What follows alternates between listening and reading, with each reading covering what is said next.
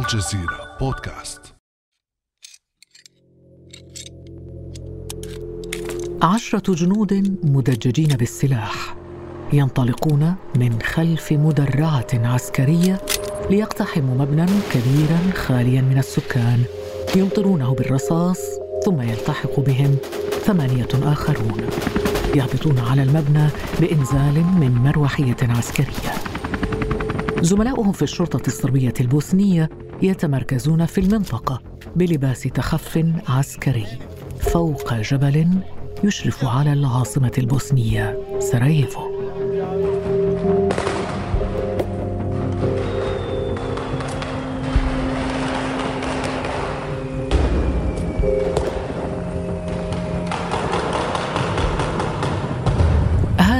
تدريب عسكري صربي في البوسنه تنظر إليه العرقيات البوسنية المكونة للمجتمع البوسني البوشناق والكروات بعين الريبه ويحتجون على هذا التدريب العسكري الصربي وعلى رسائله المبطنة. فمكان تنفيذه ليس بريئا. وأسلوبه بعث من جديد صور الحرب في أذهان البوسنيين. فقبل أكثر من ربع قرن ومن على نفس الجبل قصفت سراييفو. فتح ملفات التاريخ في البوسنة أصعب من المشي في حقل ألغام. فذكرى المذابح بصمت وجه المدن التي تشتم فيها رائحة الحرب. ستتحكم جمهورية سربسكا بشؤونها بطريقة قانونية ودستورية بما في ذلك جيشها وقضاؤها وإدارتها المالية ووكالاتها الأمنية والاستخباراتية. سنعيد تأسيس جميع هذه المؤسسات. كان هذا صوت ميلوراد دوديك الزعيم الصربي وأحد رؤساء البوسنة الثلاث. دوديك الذي أنكر سابقا وقوع إبادة في مذبحة سريبرينيتسا الشهيرة ومع الضغط تراجع. اليوم يطرح ميلوراد دوديك مطالب الانفصال على الطاولة ويأخذ البوسنة إلى توتر لم تشهده منذ انتهاء الحرب. فما مدى خطورة المشهد في البوسنة اليوم؟ وماذا يريد الصرب البوسنيون؟ ولماذا تحركوا في هذا التوقيت؟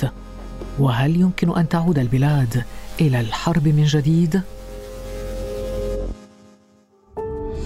بعد أمس من الجزيرة بودكاست أنا خديجة بن جنة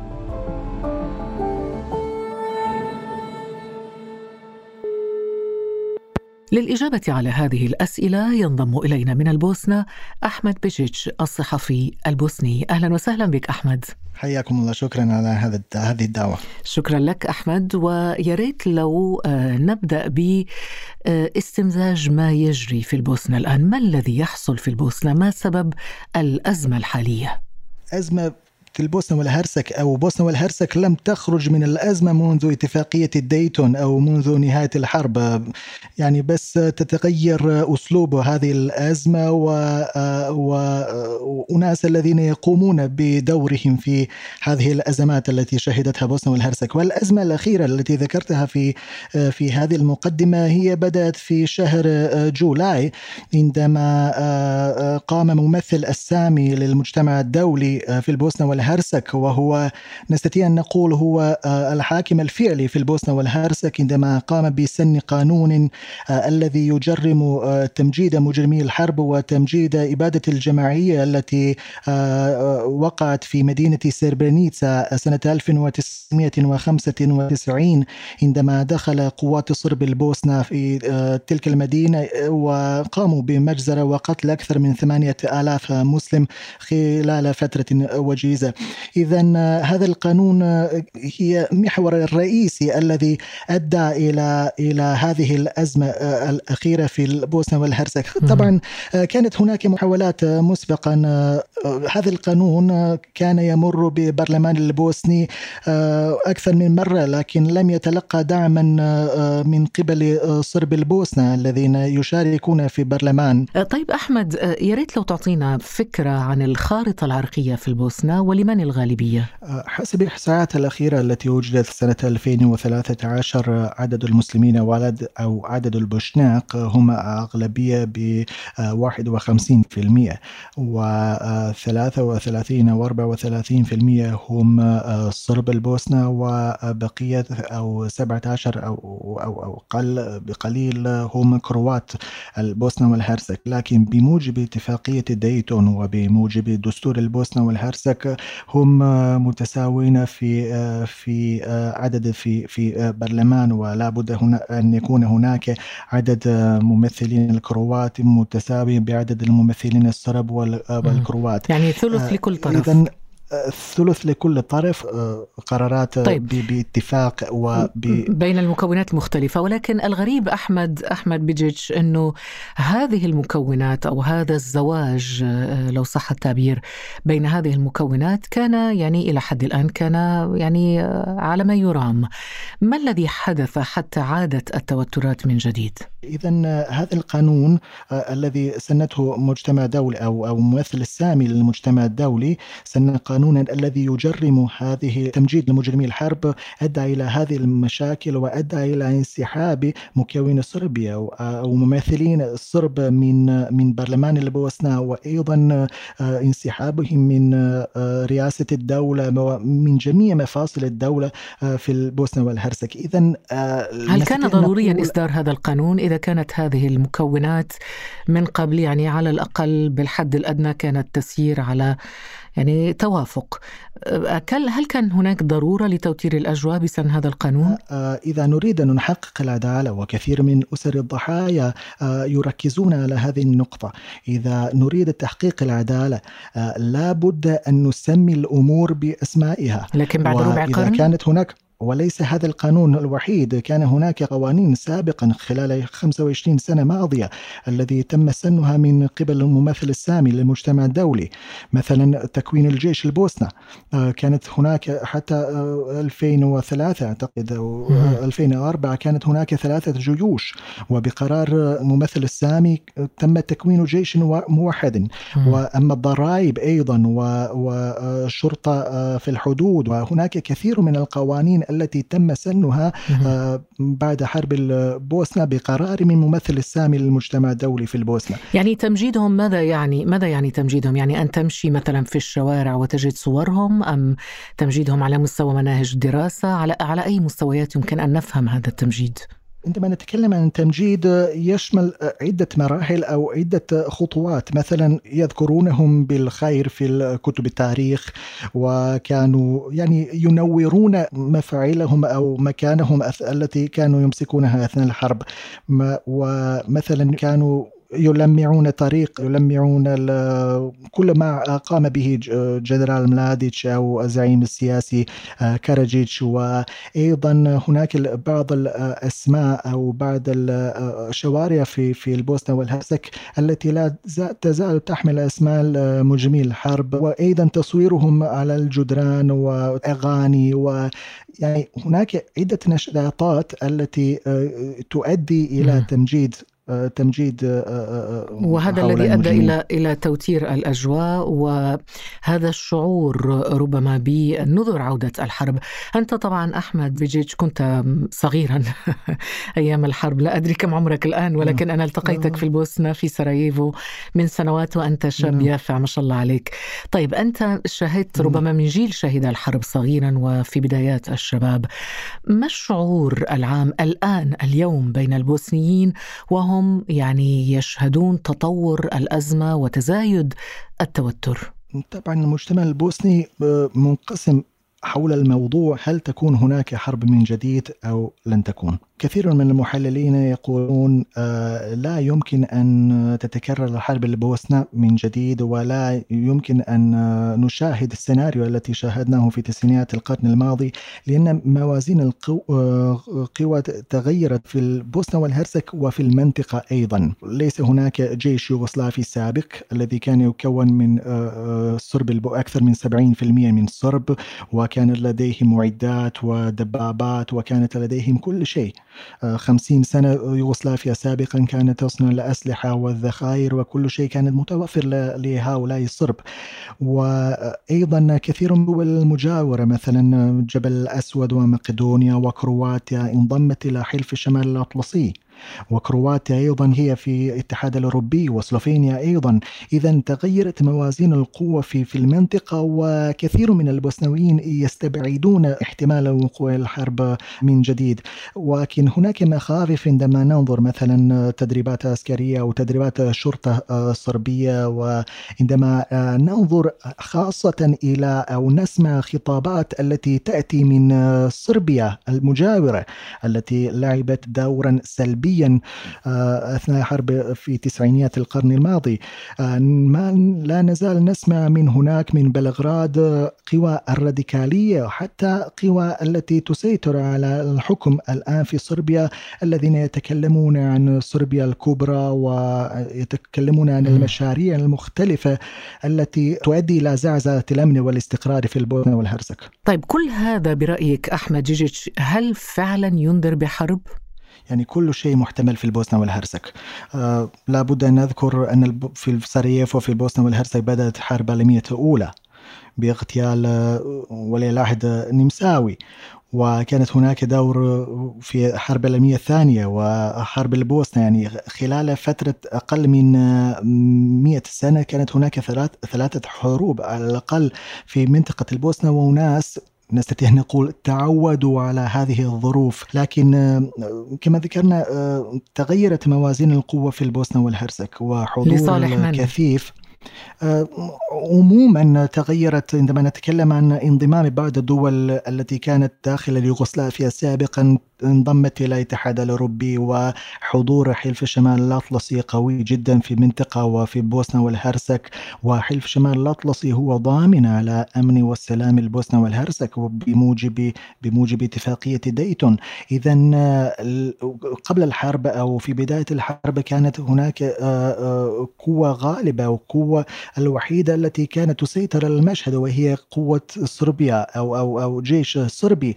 إذا كثير من البوسنويين يستبعدون آه، وقوع الحرب حاليا في هذه الأثناء وبسبب وجود تلك القوى التي آه، الدولية أولا وأيضا من جهة أخرى زيامة آه، طيب سنتحدث عن هذه القوى الدولية ولكن هناك سؤال مركزي أحمد يتعلق بما يريده الصرب. يريدون ماذا؟ فعليا؟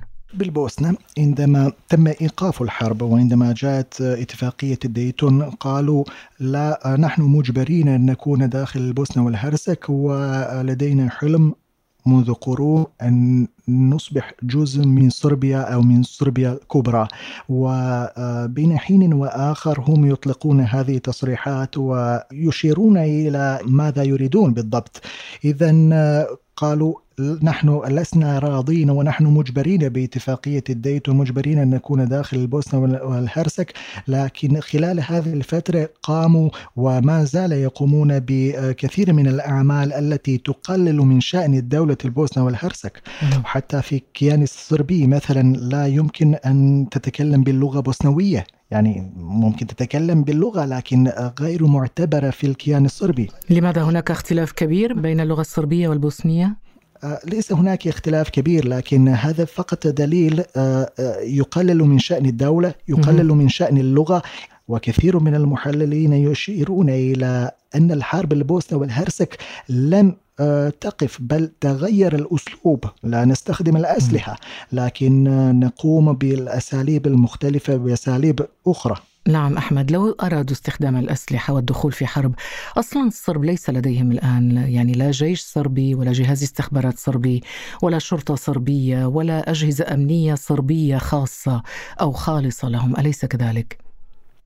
آه، طبعا باتفاقية ديتون تم تكوين تم تكوين الجيش الواحد ومثلا قاموا بتقسيم الجيش إلى مثلا دبابات تكون لدى البوشناق والذخائر تكون لدى الصرب. وصلوا إلى هذه الدرجة يعني لتقليل إمكانية الوقوع أي مشاكل. الجهاز الأمني في البوسنة والهرسك هو تحت سيطرة الاتحاد الأوروبي وحلف شمال الأطلسي. إذا لا يمكن أن تطلق الطلقة بدون علم من قبل لحلف شمال الأطلسي في البوسنة ولأجل هذا نحن نستبعد إمكانية الوقوع قد تكون هناك زعزعة الأمن أو شيء طيب حلف حلف شمال الأطلسي ما موقفه من كل ما يجري؟ هل يتفرج؟ قبل عدة أيام حلف شمال الأطلسي وسكرتيرهم وأيضا ممثل سامي لسياسة الخارجية الاتحاد الأوروبي صرحوا أنهم يؤيدون بوسنا والهرسك كدولة مستقلة دولة موحدة ولا يمكن أن تكون تقوم الصرب البوسنة بتجزية أي جزء من أراضيها. رسالة واضحة بأنهم لن يسمحون أي بأي عمل انفصالي في البوسنة والهرسك إذا الهدف كما فهمت منك أحمد بيجيتش هو تحقيق آه، آه، رؤية أو فكرة صربيا الكبرى. آه، نعم وهذه تصريحات التي صرحت آه، بها أكثر من مرة عضو رئاسة البوسنة والهرسك من آه، قومية الصرب ميلوراد دوديك وصرح أكثر من مرة طموحاتنا أن نكون جزءا من من صربيا. وعلى أسف شديد نسمع كثير من التصريحات مشابهة من قادة الصرب من صربيا من دولة صربيا من بلغراد من من أماكن الرسمية. مثلا وزير الداخلية الصربي يقول نحن نريد البوسنة والهرسك أو جزء أو كيان الصربي في البوسنة والهرسك أن يصبح جزءا من عالم الصربي كما يسمون هذه الفكرة هذا يعني عمليا جمع صرب المنطقة كلهم في دولة واحدة في دولة. وإخراج من نعم ليس صربيا نعم. أرثوذكسيا منها إذا هذه الفكرة ليست فكرة جديدة هي ظهرت قبل أكثر من قرنين في آه، مواثيق يمين المتطرف الصربي وحتى وصلوا إلى في بعض الوثائق تذكر الثلث من من البوشناق نقوم بتنصيرهم والثلث نقوم بقتلهم والثلث نقوم بتهجيرهم. إذا هذه السياسات التي ما زالت تسيطر على المشهد لكن بأساليب مختلفة. يعني عندما كانت لديهم إمكانية للقيام بالحرب هم يستخدمون الحرب كالوسيلة لتحقيق هذه الأهداف. وفي السلم مثلا يحاولون تعطيل مفاصل الدولة و التقليل من شأن الدولة وخاصة تقليل من شأن البوشناق الذين يمثلون 51% من من سكان البوسنة والهرسك. إذا هذا الخطاب قد يصل إلى خطاب الكراهية نسمعه آه، كثيرا من من من بلغراد. على آسف شديد ولا لم نتوقع من جيران أن يتكلمون آه، بهذه الخطابات وخطابات الكراهية. على آسف شديد. دائما يذكر تحالف شمال الأطلسي الناتو والولايات المتحدة كضامنين للسلام والاستقرار في البوسنة وفي منطقة البلقان بشكل عام لكن لماذا اليقين بأن أمريكا سوف تضبط الوضع؟ هذه المنطقة جنوب شرق أوروبا هي منطقة نفوذ آه، غربي وتسيطر عليه بالفعل آه، بروكسل والسياسة الغربية عموما. طبعا كانت هناك خلال هذه الفترة وخلال السنوات الماضية كانت هناك محاولات من روسيا لزعزعة الأمن والاستقرار في المنطقة مثل محاولة الانقلاب في آه، في أي التي أيدته موسكفا حسب تعبير المسؤولين في جبل الأسود. قالوا آه، يحاولون انقلاب وتعطيل طريق جبل الأسود للاتحاد الأوروبي. إذا آه، نفوذ روسيا أو زعزعة الأمن والاستقرار من قبل موسكو آه، في المنطقة. وماذا عن تركيا؟ تركيا طبعا لاعب لاعب مهم في منطقة البلقان تاريخيا تركيا تسيطر عدة قرون. على هذه المنطقة منطقة بلقان و... ولها دور قوي لأن لابد أن نذكر أن تركيا هي عضو في حلف شمال الأطلسي ونحن كالبوشناق ننظر إيجابيا على دور تركيا. وأيضا عندما نسمع الخطابات وما نسمع تصريحات من قادة الأتراك نسمع أنهم يستبعدون أيضا آه، وقوع الحرب. ونسمع آه، عن عن عن استثمارات. ونسمع عن عن آه، بناء المستقبل المشرق في هذه المنطقة وهناك مشروع حول آه، عن الذي سيربط أو طريق سريع الذي سيربط بين آه، عاصمة بوسنية سراييفو وعاصمة صربيا بلغراد. إذا هناك عدة المشاريع التي تقوم نعم. بها تركيا حاليا. وإذا نستطيع أن نقول أن تركيا تلعب دورا دورا إيجابيا في هذه الأزمة. نعم. وهذه الأزمة تتجه إلى أين؟ الآن؟ آه، من الصعب أن نتكهن في هذا الموضوع لكن آه، نتمنى لا نتمنى لقاء العدو كما يقال. آه، لكن لكن في نهاية المطاف نحن متفائلين أن البوسنة والهرسك ستمر بهذه المرحلة وستمر بهذه المشاكل كما مرت سابقا ولها مستقبل مشرق. بطبيعة الحال بوسنة والهرسك دولة مدنية ليست دولة دينية دولة مدنية ولها مستقبل الأوروبي. جميل شكرا جزيلا لك أحمد بيجيتش الصحفي البوسني كنت معنا من سراييفو. شكرا جزيلا شكرا على هذا اللقاء. شكرا لك كان هذا بعد أمس.